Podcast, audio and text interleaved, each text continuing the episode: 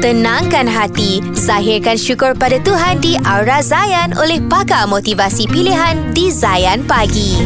Assalamualaikum warahmatullahi wabarakatuh. Saya Ustaz Izzahan Nazri dan hari ni saya nak kongsi tentang kalau kita ni ada selalu ada sangkaan buruk kepada orang lain yang berbuat dosa, yang berbuat maksiat. Ah ini pesanan untuk saya dan juga untuk kita semua. Walaupun yang kita nampak tu adalah ahli maksiat, tak semestinya lagi dia ni confirm penghuni neraka.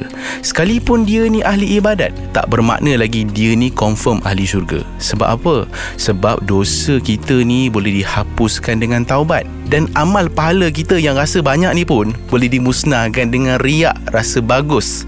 Sebab ingat yang kita nampak itu mungkin dosa manusia. Tapi yang kita mungkin tak nampak adalah taubat-taubat mereka setiap malam. Sebab tu kenapa kita diajar oleh Nabi Muhammad wasallam sentiasa bersangka baik dan banyakkan berdoa jika kita nampak ada orang yang mereka ini masih bergelumang dengan dosa-dosa dan juga maksiat. Itu saja perkongsian daripada saya. Terima kasih Nantikan perkongsian berikutnya di dalam Aura Zayan daripada pakar motivasi pilihan hanya di Zayan Pagi. Zayan, destinasi nasyid anda.